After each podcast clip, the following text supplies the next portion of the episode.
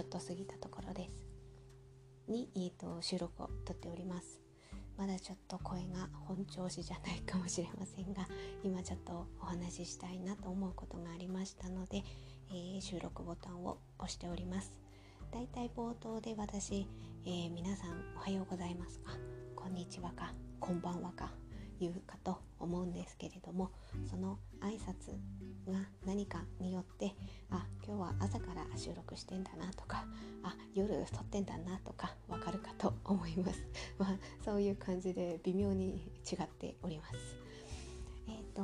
今日はですねまあ最初にちょっと軽く雑談的に、えー、実はですね私あのこの、えー、ポッドキャストの配信を特にあの番組の概要欄やタイトルに、えー、何回目ということは記載してないんですね。えその、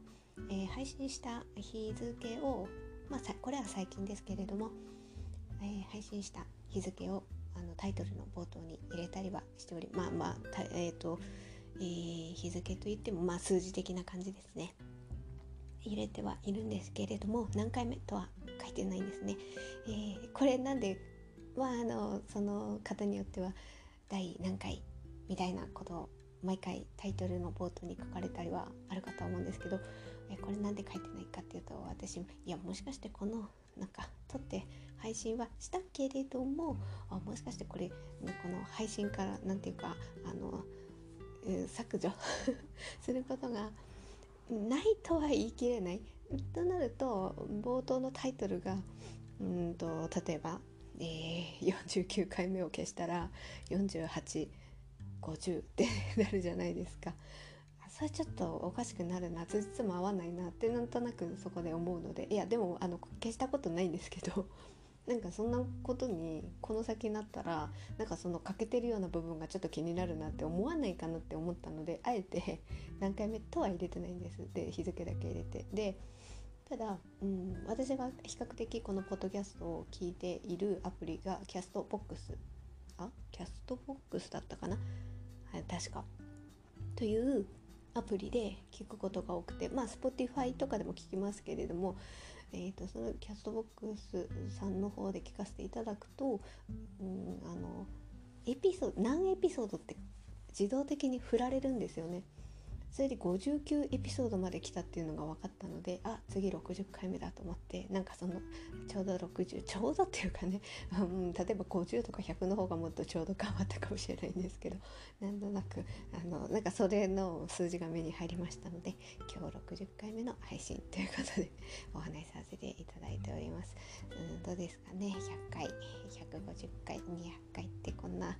一人でずっと喋ってるのかどうかはわからないんですけれども、えー、今のところは 続けられたらいいなと思っておりますので、えー、どうぞよろしくお願いいたします。はい、では今日の本題に入ります。えっ、ー、と今日は2つほどお話しようかなと思っておりまして、まず最初に、えー、うちの猫、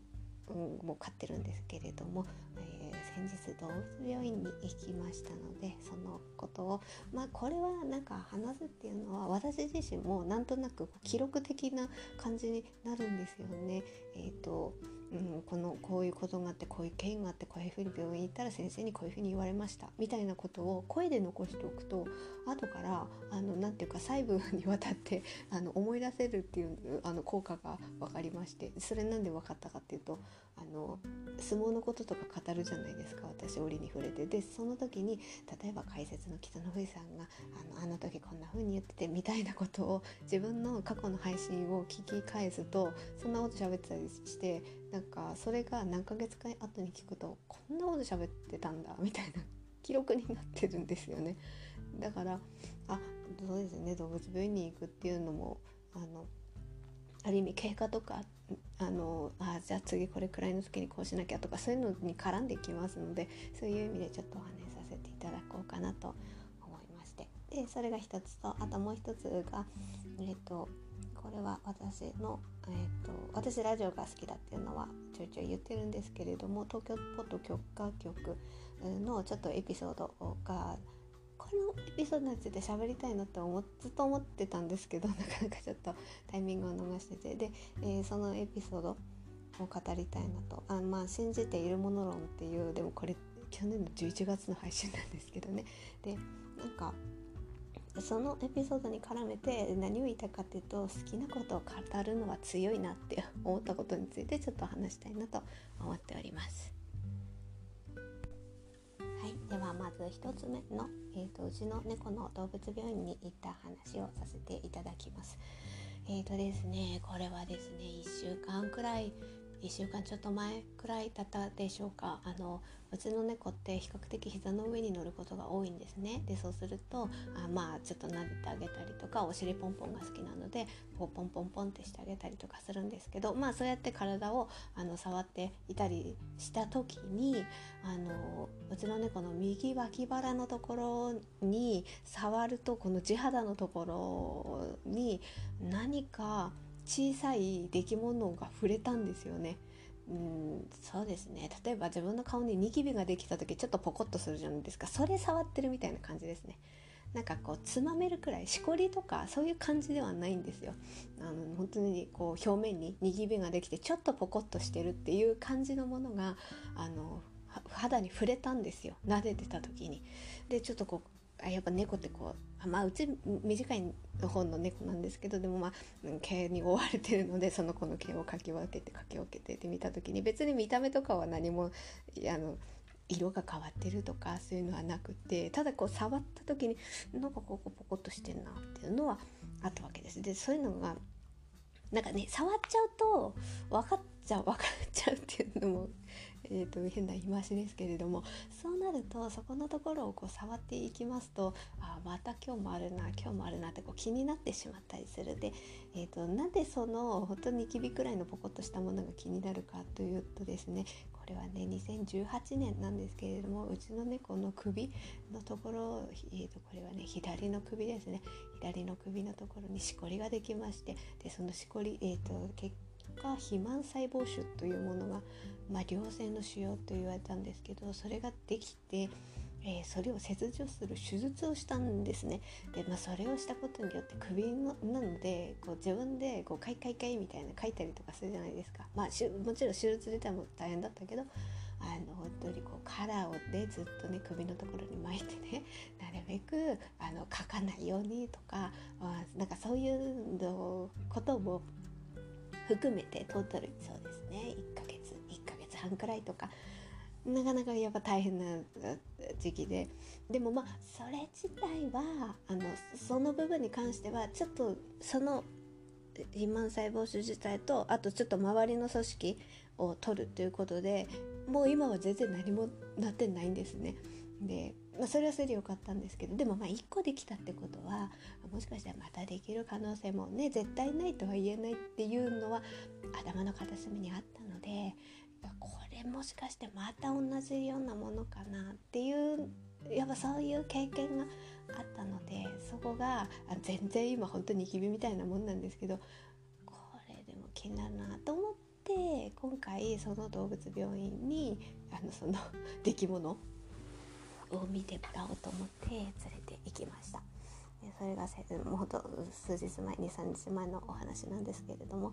で、まあ、結論をお話しさせていただくとまだわからないってことですね。そうですよね。やっぱね小さすぎてそれが本当にそうなのかとかがちょっとわからない、まあ、結論はわからないっていう感じだったので、まあ、もし大きくなるようなことがあったらとかあとどちらにしろですね1ヶ月あ1ヶ月じゃないですね。1年に1回予防注射をしてるんですねうちの猫。でそれをする時に、えーと検診を一緒に受けるんですね、まあ、どっちにしろ病院に行くのでその時に一通りなんかね猫の猫の健康診断みたいなコースがあるんですよ。えーね、それをねあの受けあのどっちにしろね、うん、それを受ける予定が秋にあったんですよ。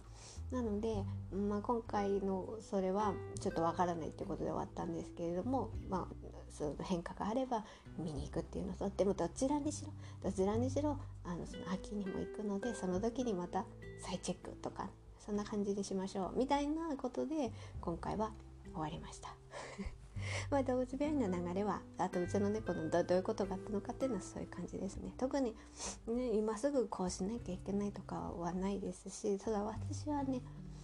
なんかねこれあのいろいろねこれからのことを考えたりとかする時にそもそもまあ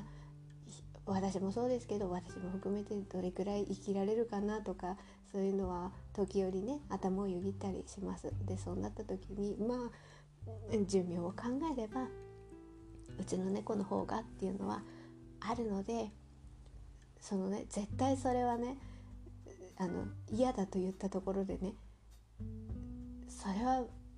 平等に訪れますからそうなった時にそれは非常に悲しいけれどもその中でこうな何をね大切にしようというかまあもちろん日々ねあの快適に過ごしてもらえるようにとかそういうのは日々やってきますけど、ね、何かね考える時のね指針になることとして私がちょっと頭をよぎってるのはこれこの一つはちょっと気をつけていこうって思ったのはそれは何かっていうとあの時こうしてればもしかしてこうだったんじゃないかなっていうような思いをなるべくしないように過ごしていこうっていうのがなんか私の中ではねあるんですよ。でね例えば今回まあちっちゃいからいいかみたいな感じで行かなかったとしてねそれでねその後に何ヶ月後かになんか何かがなったとしてその時にやあの時病院行ってたら違ってたのかなとか思いかねないなって思ってなんかそういうのをできる限り排除。これをねゼロにすることはできないとは思ってるんですよ。上がらえないものってやっぱその人の努力を超えるものってあると思いますので、えー、その辺はその辺も心に留めつつ留めつつでも今の自分のできる範囲のなんかあの時まるしていればっていうのはなるべくそうそういう部分は排除しようって思ったので今回その結局ね動物病院行ってただ見てもらっただけで別に何もないのでそれは数百円のお金で済んだんですけど でもなんかなんかねなんかあのえ動物病院行くと他の犬あワンちゃんなり猫ちゃんなりいてそれでなんかもう深刻そうにお話しされてる方とかねなんかこういろんなあいろんな、ね、方がね状況がねあるんだなってな別にそれは詳しくは分からなくともなんとなく連れてきてる様子で分かったりとかするする時もあるわけで、うん、そういうのを思った時にねあのなんかうちのいやこれこれで連れてくるってどうだったんだろうって多少思ったりもしたんですけど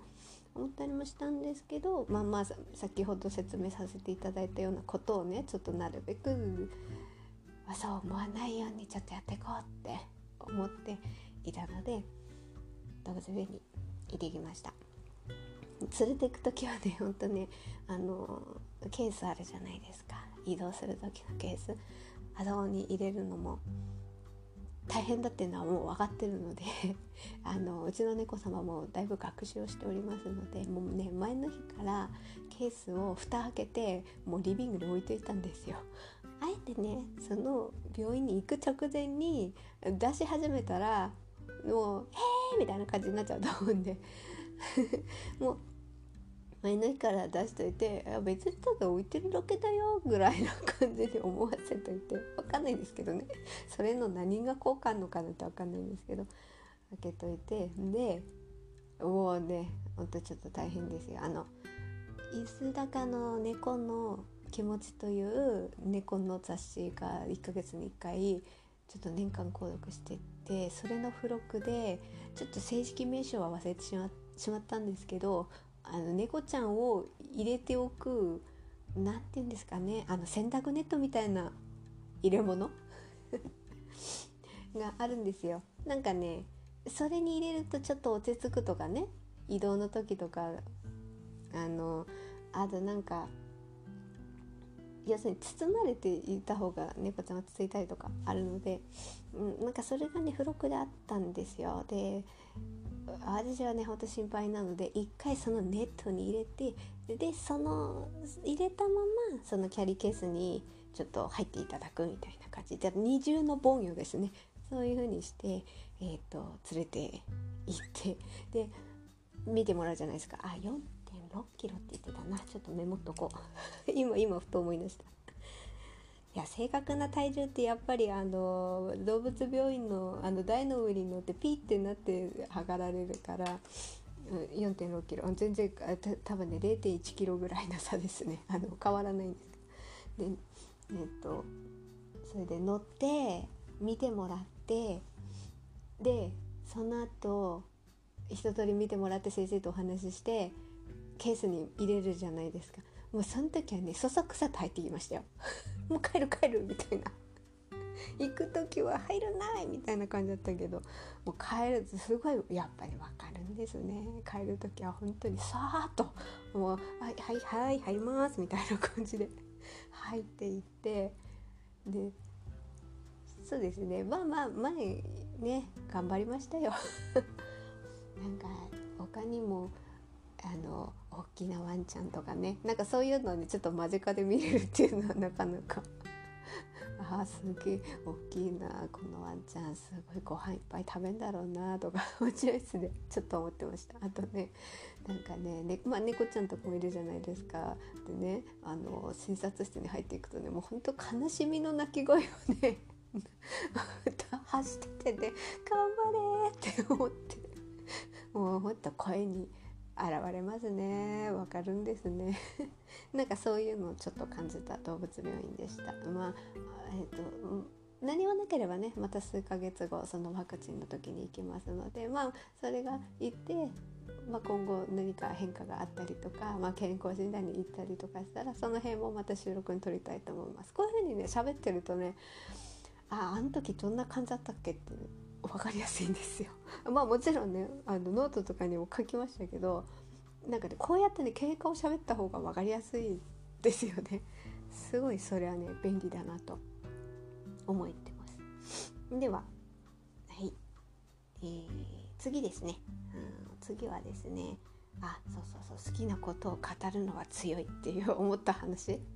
をしようかなと思ってて。でまああの冒頭でもお話しさせていただいたんですけれどもちょっと、えー、私の好きなラジオ東京ポッド許可局の中のちょっと印象に残るエピソードとして信じているも信じているもの論っていうのがあるんですね。えーと、冒頭。一番信じているものは何ですか？っていうところから始まって3人の、えーとおじさんたちがあでもないこうでもないってあそれは毎回なんですけどあの喋っていくというラジオ番組ででね私やっぱ非常にこう何年も聞いて聞き続けている感じなんですよね。あそその辺でえっ、ー、とこう聞いて、まあ、流れは多ね東京ポッド許可局信じているもの論って検索するとどどこかしらでね聞ける媒体に引っかかると思います。なので興味がある方は30分もかかんないくらいだとは思うんですけど、うん、あの聞いてみていただければと思うんですけど今度大体の流れとちょっと結論だけお話しさせていただきますとこうまあ、信じているものは何ですかっていうところから始まってあの冒頭芦田愛菜さんの映画の話とかあとプロレスの話とかで最後の方には政治の話とか、まあ、そういうところでの話の展開があってで、まあ、結論がどんな感じになっていくかっていうのはオチより熱だなっていう結論に達していくんですね。なんかこう話してるとねなんか熱だけで喋ってる時あるよねっていうところになって、うん、内容内容がどうのこうのというよりはその人が熱量を持ってご機嫌に話してれば伝わるよねっていう。それはその話している聞いてる側がその話しているものの知識がなくても分からなくてもなんかその熱がねあればね伝わるんじゃないか的なこう結論の方に流れにあの話の最後の方がなっていってだから「落ちより熱」っていうところで言ってた。そのエピソードの、まあまあ、その30分通しての話の流れとそのあの最後の、うん、結論っていうところがああなるほどなっていう感じで私は思ったので非常に印象に残ってて。でまあその辺りのあの熱量っていうところからあやっぱりこう好きなことを語るのは強いなっていうふうに私は思って。でまあその辺のことがあった上で具体的に最近思い出すエピソードといえばちょうどね昨日だったんですよ昨日ねえっ、とまああそのメーカーメーカーさんっていう呼び方でいいのか分かんないですけどあのもうツイッターでお知らせとかしてたので言ってもいいかとは思うんですけれどもたまたま昨日結論を言えばスペースを聞いたんですよ。スペースっていうのはツイッターの音声配信サービスみたいな感じですね。ちょっと あの正しい説明はちょっと検索してみてください。私もこうなんて説明していいのかわかんないんですけどとにかくツイッター上の中にスペースっていう音声配信機能があってでそれがたまたま通知が来たんですよ。水玉さんがスペースやってるっていうツイートがあツイートじゃないや。通知が来たんですよ。でそれって多分フォローしてる人がスペースを始める始めるかもしくはそのスペースに参加したとかになると通知が通知が来るかあ通知が来るってんじゃないかな。ツイッター開いた時にスペースやってますみたいな感じで表示されるのかな。だから自分がツイッターを開かなきゃいけないのかな。ちょっとごめんなさい。その辺も あのまだまだちょっと使いこなせてないのでなんかたまたまやってたらどうどやどうやどうや聞きに行こうって思って私こうやっぱりこう音声配信が好きな人なので 聞きに行くんですよ。でそれで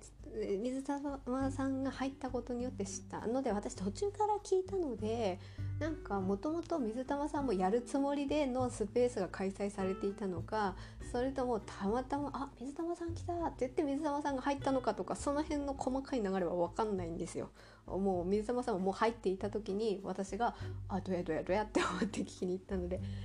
多分ね70人くらい80人くらいは聞いてたと思います。こう何十人かアイコンがあってプラス66とか書いてあったので ってことはざっと70人70人ちょっとぐらいはいたんじゃないかなと思ってでえっ、ー、と結論何のスペースだったかっていうとホルナビさんがえっ、ー、となんです。クリアホルナビっていうのを発売するっていう告知を昨日から始めたのかな。でそのクリアホルナビについて熱く語るという。そのえっ、ー、と犯行作家さんたちが最終的にはそのホルナビさんの方がメインでホスト役で入ってやっていてで他に最終的には3人の、え、消しゴム、えーと、ハンコの作家さんだと思うんですけど 皆さんが入っていってそのホルナビについて語るというあのそのスペースを聞かせていただいたっていう。でもねやっぱりこう好きなことを熱く語るのは強いなって そこでこう感じて。で私は消しゴムはんこ実はなん、まあ、水玉さんの本とか図書館で借りたことも昔あったしあ掘ってみたいなと思ってあの何て言うんですかあのカッターじゃなくてこう掘る専用のナイフナイフっていうんですかあれカッターっていうんですかちょっと分かんないんですけどそれも買ったんですよ。あ練り消しとかその土台とかあの掘るものとかまあ無理でした。それはね私やっぱ適正っていうかどんだけ好きで掘れるかってなるかと思うんですけど私ちょっとはあ消しゴムあんこダメだって思って。ね、そこはまあでもやってみたからこそ分かるんで私ダメでやっぱ刺し子だな私と思って。刺し子は本当になんかずっとやり続けてますけど昨日の夜とかも必死でなんか図案とか2枚くらい書いたりとか しててやってるんですけどあさすがにちょっとそっちはちょっとダメダメだできないやと思ってもう作品を見せてもらうだけであすごいと思うだけの人だなっていうのは分かったんですけどでもそれをもうほんとバリバリやってる方たちの話。だからそのホルナビってこうだよねっていうのが私はわからないんですよ。そんな掘らないもうほんと1回2回ぐらいしかやったことないから。だからその内容自体とか消しゴムはんこのね掘ったものとかそういうのはわからない。わからないんだけどもやっぱこうなんか熱量がに当てられて非常にこうワクワクする感じとかっていうのはそのハンコのことは分かんなくても伝わってきた。んですよね。そういうのをね聞かせてもらっていいですよね。なこの辺っていうのは見せ方っていうのはいろいろあると思っていて文章で書くことそして写真をつけることそして作品を載せることもうこれは大事ですよね。んですけどやっぱりそこにスペースという要するに声ですよね。声を聞かせていただくあのその開発者。ああだからあのなんか作ってる工程のところに手作業が入ってるとか。なんかそういうこともあそれってもちろん文章でも伝えられますけどこう話の流れでこうそういう話題とかもこうポンポンって出てきたりとかしてでその時のなんか語り語る感じでより伝わる文章だけでももちろん伝わるけどプラスアルファで伝わるものがあったりとかしてでやっぱそのワクワク感っていうのはその会話のやり取りの中から何かこうつ感じる通じるものがあるっていうところがにつながったつながったなと思って。でちょっと正確ではないんですけどそれは昨日の夜やっててであの昼間やってほしいっていう要望もあったようでごめんなさい。何日かは分からないんですけれどもあのお昼の時間帯にやる日程も昨日告知されてたので多分ホルナビさんのツイッターなり言っていただければあ水玉さんもその昨日の話とかの何て言うんですかリツイートみたいなことしてたのでその辺もたどっていけばあのそのツイッターのアカウント行くと思うんであの興味のある方はそちらから行っていただければまたなんかあの商品の説明とかその声で聞けるんじゃないかなって思います。ぜひ聞いてみてください。なんか私は掘らないのにななぜか宣伝したくなった。でもあのそのリンク先でそのホームページなりあと作家さんの実際掘ってみたっていうインスタグラムを見せていただいたんですけどもすごいすごいなって思いました要するにクリア素材にななんでこれ熱を加えてなるんですか？ちょっとごめんなさい。それは分かんないんですけど。なんかね芸術作品にそのもの自体がなってるって感じ。見て綺麗。押してあ押してねあの図案が出てくるのは当然ですけれどもそのもの自体を見ることでもなんかもう置いておくだけでより様になるっていう感じですね。これはちょと消しゴム消しゴムというかハンコ業界なんかちょっとちょっとなんか盛り上がるんじゃないかなっていう感じはなんか伝わってくるようなまあちょうどたまほんとたまたまです。あだから水玉さんが入らなかったら気づかなかったですね。で私なんかそれをたまたま聞けたことによってあやっぱツイッターもやっていかないとなってちょっと思って面白かったのででそれってでもフォローしてないと多分分かんないんですよね。で多分文房具のこととかメーカーさんたちがなんかそういうので実際の中の人が話したりとかもちろんインスタグラムでもありますけれどもスペースでも多分あるんだろうなって思ったのでちょっと昨日からにかけてなんか文房具関連のうんお店の方なりメーカーさんなりもともとフォローしてましたけどさらにちょっと意識的にあこれフォローしとこうと思って フォローさせてもらってます。なんか聞き逃したらちょっとなんか寂しいなって思ったりしまして。で多分ですけどインスタグラムはえー、っとアーカイブを残すか残せないかあまあその配信した人が選べるんですよね。でまあなんかね通信のトラブルとかって残せなかったりするって時もあったりとかしますけど残そうと思ったら残せるのでああったんだ聞いてみようって言って後から聞けるんですけどスペースって多分残せないから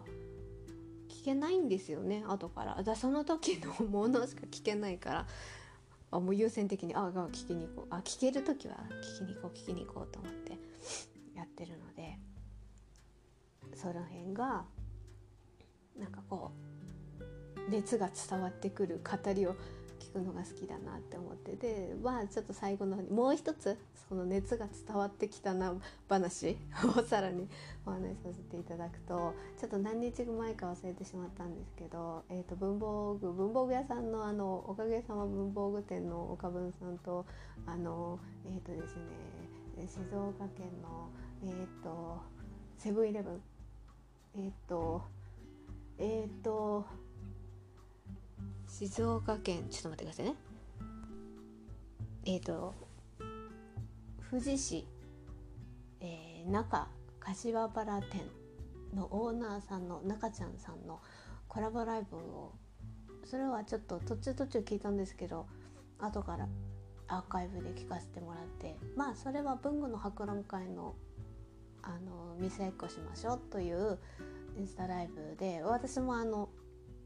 私も何回か前に文具の博覧会行きました。仙台でやってたのでねその時1ヶ月前は。でその後静岡県の方に行ったんですよね。まあそういう流れもあってあの買ってきたものをみたいなことでああ楽しみだなと思って聞かせてもらった時にもちろんそれはそれで楽しかったんですけど最後の方にえっ、ー、とですねパピアプラッツさんがご当地シールっていうのご当を打ちシールえっ、ー、と全部ひらがなで書かれてるんですけどご当地シールを静岡県のを4種類でしたかね出されたみたいででまあそれはもう非常にこう すぐ売れてしまったみたいなものがあったらしいんですけどそれをですねあのセブンイレブンのその富士市なんか柏原店限定であの販売することが決まりましたっていうことを最後に告知されててまあその流れを聞いた時にこうその熱量に当てられるっていう感じがあってなんかそれも非常に私はこっちもねワクワクするなっていうあの感じであのやっぱ配信を聞かせてもらいましたね。なんかもちろんそのそれがね継続してそのお店限定ですよ。すごいですね。っていうかセブンイレブンでそういうのができるっていうそもそもそれ以前の話なんですけど。マステがそんなに売ってるのかっていうのがそもそも論としてあすごいと思って。それはそれだけでもすごいんですけど。プラスアルファそういうシールの展開がのな、まあ、こういう流れがね見れるのがいいんですよね。で声で聞かせていただけるこの熱量を感じられるのが非常に。私はだからその声とかが大好きなんですよね。声でこう流れを聞かせてもらうっていうのが非常に大好きで。で、まあ、そそれが伝わってくるっていうのがねよりねあの声のトーンとかスピードとか強さとかそれって自分がコントロールしようっていうものじゃなくてこう湧き出てくるものがあるわけですよ。そこをありがたく聞かせていただくわけですよ私たちは。それが非常にこう声で聞ける良さだなっていうふうには思っているのであの好きで私も配信聞くのも好きだし配信する、まあ、ことにつながってもいるんですけれどもでまあもちろんそこで販売されるっていうのもすごいんですけどさらにもしかしてこうパピオプラザさんとの話の流れからすると本当にそれその辺が他の地域でもこう展開していきそうな感じがあったのでぜぜひぜひ、えーと、東北にも NE6 の方であの何か出てきたらそれはまた買うでしょうみたいな。またっていうか東北限定でっていうあの文具の発売は例えば万年筆だったりインクだったり切れてるマスキングテープだったりあとスーパーハードホルダーだったりっていうのは今までもあってで私は切れてるマスキングテープを水玉さんの買わせていただいたってそれもなんかどっかで配信してるんですけど そういうのが過去にあったのでその辺がまあ、今回のそのファビオ・ブラズさんのご当地シールともしねどうなんでしょうね。なんかそんな感じになりそうな気がし 気がしただけであって。でもねそうなったら是非ちょっと実物を手に取って買いたいですよね。それぞれの県のものとかであのあったら嬉しいですよね。絶対ノート貼りたいみたいな。あのかあの片言とかも配信したいですね。実物みたいっていうかでもまあもちろんねその辺がどういうふうに展開するのかはこれからでしょうけれどもなんかねそういうのがなんか今回今回じゃないですね今後そういうふうに展開がなっていくのかなって思った時にその辺をなんか経過を追っていきたいなっていうふうには私は思ってて。なので今回その、まあ、東京ポット許可局のそのエピソードからたまたまねその信じているもの論が頭にずっとあってなんかこの論について喋りたいなと思ってたので なんかその論に関する具体的なちょっとエピソードを感じる機会が最近あったのでそれと絡めて今回お話しさせていただきました。はいそうですね35分経ちましたね。まあ大体これくらいの時間はかかりますね。じゃああの最後まで聞いていただいた方にプラスアルファでちょっとした最後のちょっとした雑談としてこっそり伝えさせていただきますと今日冒頭「おはようございます」から収録が始まっているんですけれども今日実はですねまあ今まだ8時8時台なんですけれども今日はですねちょっと昨日あ昨日ですねないですね前回の配信でこけしの鈴木明個人のこけしの話をさせていただいたと思うんですけどその時にもう1体買ってるんですよって言ったと思うんですけれどもそのもう1体を今日迎えに行く行ってきます。えっ、と高田敏夫公人のえっ、とこけしでございます。あ早く会いたいですね。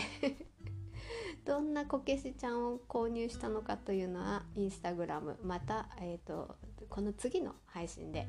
えー、紹介させていただきたいと思っておりますので今ちょっとね。あのお店にね行ってきますのでちょっとまあなんかいろいろ実はね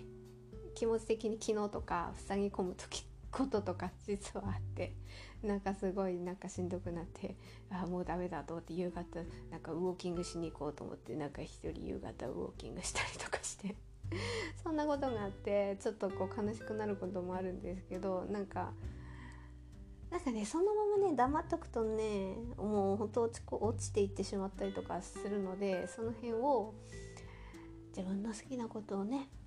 こうやって好きなように語ることで何かしら気分をね変えていけたらいいなって思っていて。なんかかこう考えすぎちゃうみたいなところがあってそれって今現実に問題が起きていてそれにのことでとかそういうそれよりもちょっとね超えてるというかそうなるかもしれないからそうなったらどうしようみたいな不安なんですよね。それってでも本当に起こるかわからないし起きてもいないことをなぜそこまでみたいなことにも自分自身でも思うんですけどね。でもねなんかちょっとねそこでねなんか小さなねガクッとくる感じがねちょっと昨日あったので。その辺をもうねウォーキングをしてなんとか気分を変えてウォーキングするので私ちょっとあの血圧高いっていうのもあるんですけどね。そういう健康なことも気になったりもするので